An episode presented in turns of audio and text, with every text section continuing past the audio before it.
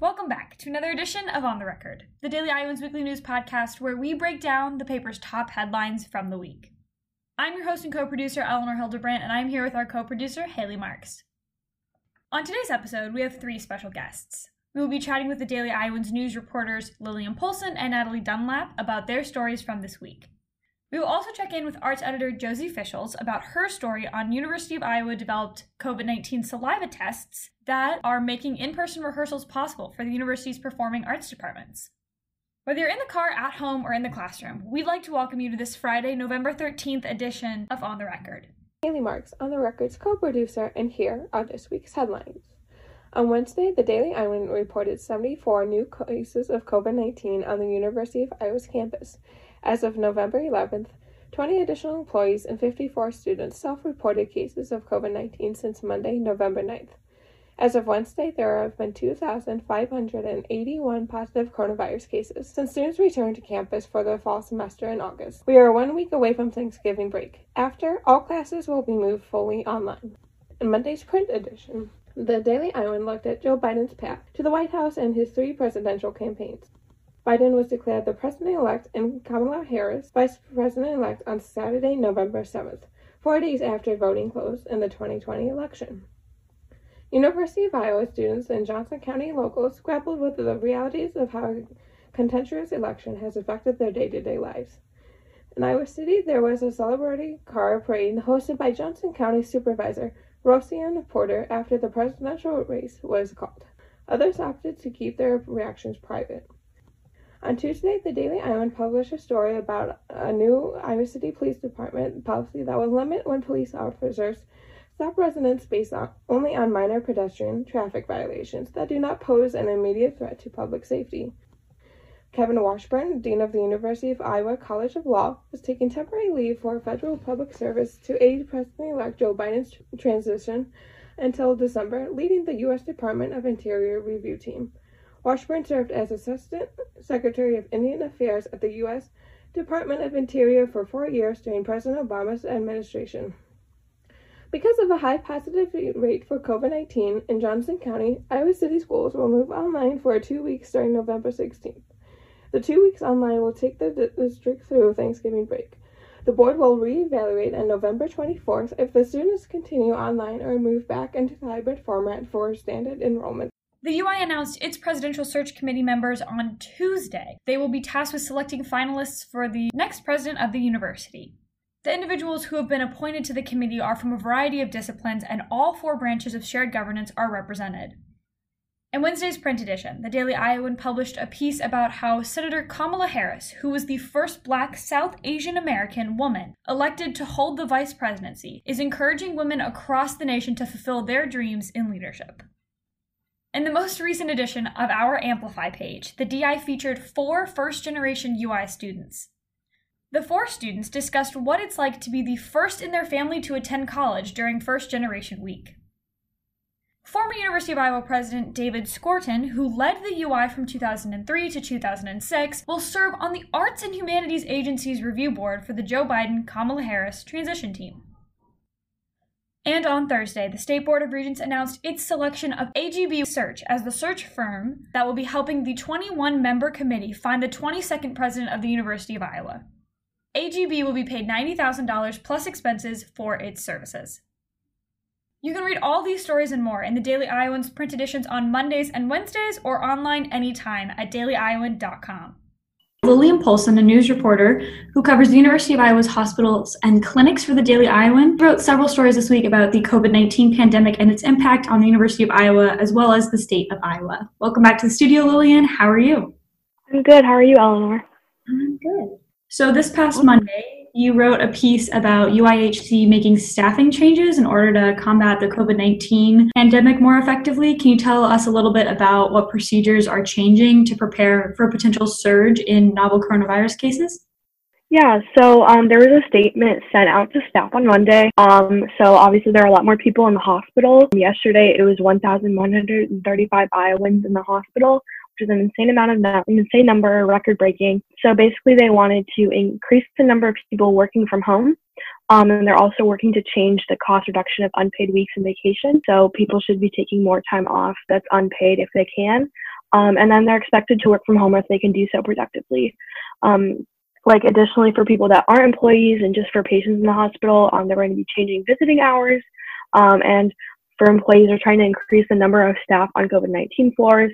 Um, and they're working to increase the bed space and they're changing quarantine guidelines for hospital staff which means that if you were exposed to someone with COVID but you don't have any symptoms and you tested negative, you still are expected to come um, work, which is different from what they've done in the past. And is supposed to be like the first phase of their three phase plan. And so, how long are they planning to enact this first phase of their plan before they move on to a second or third phase? Yeah, so they're kind of just waiting. So, November 30th is kind of the day of when they're deciding like how big of a deal um, this pandemic will be on the hospitals. So if numbers don't go down um, by the 30th, they're probably going to have to institute um, more measures and go to the second phase of the plan. Um, so obviously, a lot is still up in the air because it's waiting for numbers and who's available for staffing. But if things don't change by November 30th, they're really worried about like the long-lasting effect it will have on the hospital.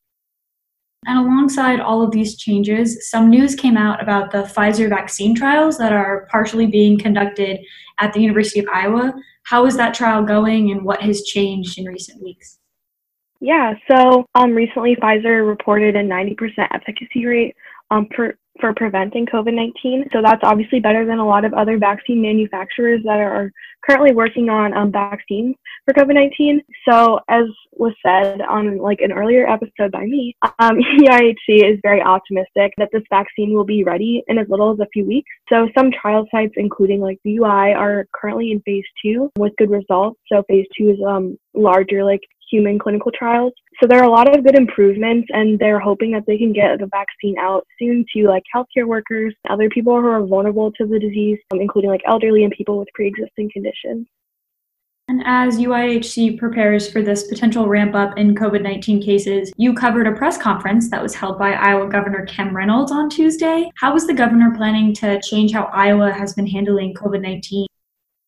Yeah, so um, Kim Reynolds implemented the first statewide um, mask mandate um, on Tuesday, so that came into effect at midnight. And basically, that this is the case for if people are inside with more than 25 people, they need to be wearing a mask and social distancing as much as possible. Same is the case if there are over 100 people and they're outdoors. So obviously, this is in response to like the increasing case numbers in the hospitals and just um, in Iowa and in Johnson County. So Groups are also going to be limited to eight people. So unless they're in the same household, if they go to like a bowling alley or something like that, they're going to only be eight people in that group.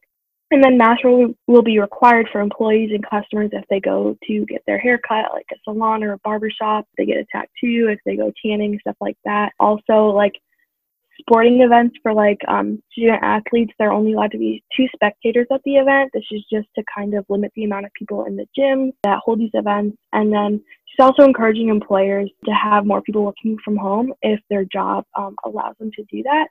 Um, so if people aren't like following this mask mandate, then they might receive a misdemeanor charge um, if they're caught by like the police. Big changes yeah, well, thank you so much for coming back on the podcast this week. We can't wait to read more of your stories in the DI in the coming weeks. Yeah, thanks so much for having me.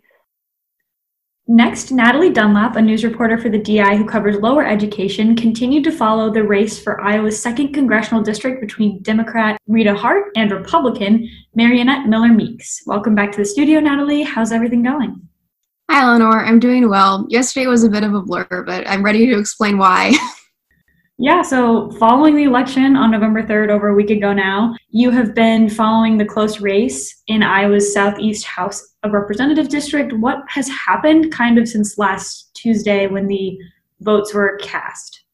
Yeah, it's been a pretty dramatic congressional race. So, Republican candidate Mariannette Miller Meeks came out of election night with just 282 votes more than Rita Hart, the Democratic candidate. And a little past midnight, so like early on Wednesday morning, Miller Meeks called herself the new congresswoman for the second congressional district of Iowa. And following that claim, the Hart campaign sent out a message saying the race was too close to call, and they were going to get the results through the absentee ballots that hadn't been um, counted yet because they have until November 9th to arrive. Kevin Hall from the Iowa Secretary of State's office said more than 12,000 absentee ballots had yet to be sent to the county auditor's office by the morning of November 4th for voters in that congressional district. So it wasn't, it was too close to call at that point. And then on Friday morning, we found out about the first human error that has occurred in this race, which happened in Jasper County. At one of the precincts, there was a human error in transferring the voter data, and correcting that mistake actually gave gave Rita Hart a lead of 162 votes. And just like to remind you of how close this race is, only 561 people voted at that precinct, but just that small change um, affected who was leading the race. And then on Tuesday, we found out about another human error that occurred at Lucas County, and that ended up giving Miller Meeks the lead with just a few dozen votes. And right now, Miller Meeks leads with 42 votes. Yes, that's a pretty tight margin there. What is being done in reaction to these human errors that have been made in two of the counties for the Iowa's second congressional district? In both instances, there was a press conference with the Secretary of State and then the auditor where the mistake occurred both times Pate kind of gave a similar speech saying that the system was working and they caught the errors and that he wanted to protect the integrity of the election. So he ordered a recount in both of the counties. Jasper County already completed their recount and there will be a recount on Thursday in Lucas County to confirm that the new numbers that they put into the system are correct. And obviously, this race is taking a little bit longer than anyone anticipated because of these human errors and just kind of making sure every single vote is being counted. How are the Hart and Miller Meeks campaigns reacting to this recount? So, as you might expect, they responded more favorably to whatever correction put them in the lead. So, on Friday, when the mistake in Jasper was discovered, the Miller Meeks campaign was not happy and they said they didn't have enough information about this correction that was being made. And then the Hart campaign said they were concerned about the Lucas County correction, which put them behind because they said they kind of found out about this at the 11th hour. And then last night, there was kind of a press release battle between the candidates. At 7:30, the Miller Meeks campaign put out a press conference where she said she was the winner and basically the election was over. And then about 30 minutes later, the Hart campaign said votes still needed to be counted, and they believed when all this was over that Hart would be the next congresswoman. So it's very much still up in the air, and they're not going to do that recount until Thursday. So we're going to probably have to wait a little longer until the final results are known. Speaking of those final results, is there any timeline that the auditor or any one from these counties has kind of given on recounts or on the finalization of a vote? The counties are supposed to have certified their results either on Monday or Tuesday, but right now on the Secretary of State's website, not all of the counties are showing up as certified, and that's like in the congressional district and outside in different congressional districts. So I'm not sure if they just haven't updated that or if they're waiting a little bit. But the statewide election certification happens on November 30th. So that's like the final day when things will be solidified. Yeah, well, hopefully things get figured out soon. But thank you for sharing your story with us. We will continue to follow your coverage of this district, and we look forward to having you back to chat about future stories. Thanks, Eleanor.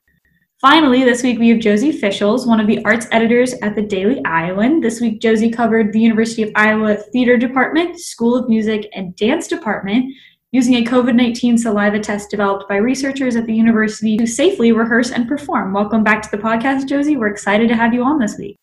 I'm excited to be back. Yeah, so in your piece, you wrote about how saliva testing is allowing performing arts students to safely rehearse and perform during the pandemic. How was this test developed, and how are the university's departments utilizing it right now? Yeah, first of all, I just really love this story and my opportunity to do it because there, it's one of those rare moments when art and science intersect, and I love that. Um, so it's a really cool story how this all got started. Uh, for people who maybe want to know more, I know a certain podcast host who wrote about how this all got started and kind of prefaced its development. Um, my story kind of goes into a little deeper trend. Um, a lot of performing arts have been using this test and I'll go into why. But at the very beginning of this, um, we're at the beginning months of the pandemic, it's in the spring, and that's right around where we started doing the nasal swab test and noticing that we're getting a lot of shortages in PPE nasal swabs to perform that test medical personnel to perform that test. Um, and UI researcher and professor Val Sheffield realized that there's like this extreme shortage and wanted to kind of combat that um, what that came is testing people's saliva. Um, they're looking for all the same things that they would in the swab test, but doing it in a way that is done at home Um, so it eliminates the need for A, a swab, but also B, that medical personnel.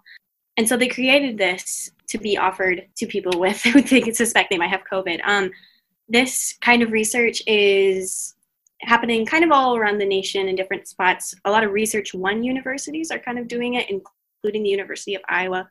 Uh, research One in University is just a university that conducts a lot of research, um, has been dubbed such. So, University of Iowa is one, Rutgers University is one, and actually has had the um, the test FDA approved, and so has Yale University. So University of Iowa is on board to become that next FDA approved um, university, so we can start doing this at a more widespread level. They have not gotten that yet, so it's still in that study phase.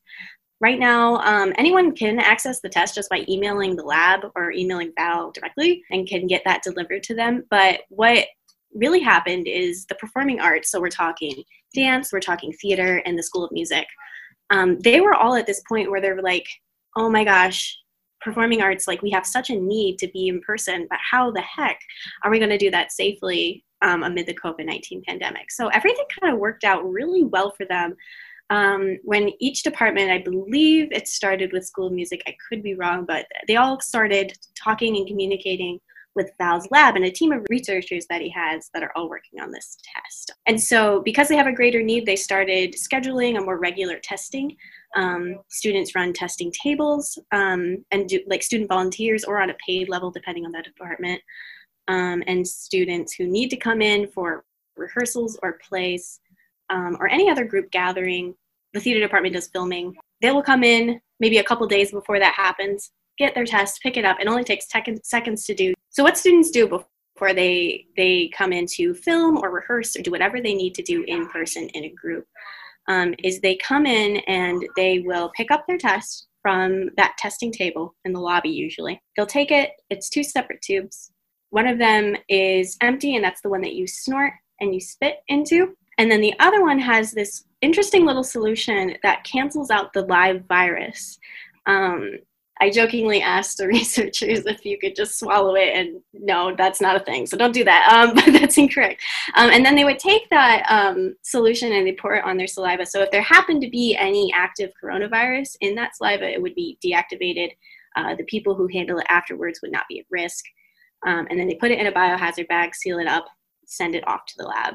Uh, results come back within hours, which is really helpful for all the people who are trying to schedule rehearsals and all that stuff. Um, so they, they the leaders um, within the departments all express a lot of gratitude for that quick turnaround, um, the safety of it all. Yeah, I remember writing about that story. I always thought it was really interesting how they created an entirely new type of test, just like in a molecular geneticist's lab. Yeah. But I'm glad it's going to good use. But as you mentioned, performances are still taking place, whether that's like filmed or like the people are um, in person due to this testing. The testing is the reason why they're able to. So, how are productions kind of still being produced while staying safe during the COVID 19 pandemic? Yeah, so in addition to these tests, um, all the departments are taking a lot of different precautions going forward. So, the theater department in particular um, has very few of their plays put in person, or if they are in person at all for rehearsals or filming, it's only for like a couple days or a weekend. Um, and also the time that they spend in the room is reduced. Um, everyone's masked even during the play and the performance. Um, everyone's distance. They have um, they have tape on the ground to make sure everyone stays um, apart, and all of that is just precaution on top of precaution on top of precaution. Um, School of Music's the same way. They're only doing small ensembles right now only a select few ensembles. But that test still happens the Thursday or the Friday, at least in the theater department, before students come in to film. And then after that, there's no live performances. Everything is virtual. It's shown on YouTube in the theater department. And I'm not entirely sure how the School of Music is doing anything, their things, but I'm assuming most of it is virtual as well um, to avoid having a lot of people in a crowded space in an audience. So obviously all of these students, these performers are being tested. Is there a specific procedure in place if a performer tests positive for the coronavirus? Yeah. Um, so in the theater department, um, all productions need to be fully prepared to go completely online if anyone tests positive. It's and they don't really have like, oh, we'll just wait a week and then we'll go back at it. Um, it's it's pretty much like end everything because they're on a really tight schedule. Um, School Music, same thing. They have to be fully prepared at any time to just cut rehearsals in person um, if someone happens to test positive. Like it's kind of drastic, but at the same time, it's it's what they've put in in place. Both, um, actually, all have reported that they haven't had any coronavirus positive coronavirus tests come back, which is really phenomenal. Uh, it made me question the accuracy of the test at first, but it is 95 over 95% effective. And they just happen they just attribute all of these um, po- uh, negative tests to just the positive um, actions and behaviors of their students. They say it's really a testament to how these students behave and carry themselves with the responsibility of knowing that they're in a show. Um, that will be meeting in person and that they're responsible for keeping themselves and others safe. Yeah, well, thank you so much for being on the podcast today and sharing your story with us, Josie. We hope to have you back sometime soon. Thank you so much. Thanks for listening. Follow the Daily Iowan on social media and check our website for breaking news updates and the latest COVID 19 related news. Tune in next week for another edition of On the Record.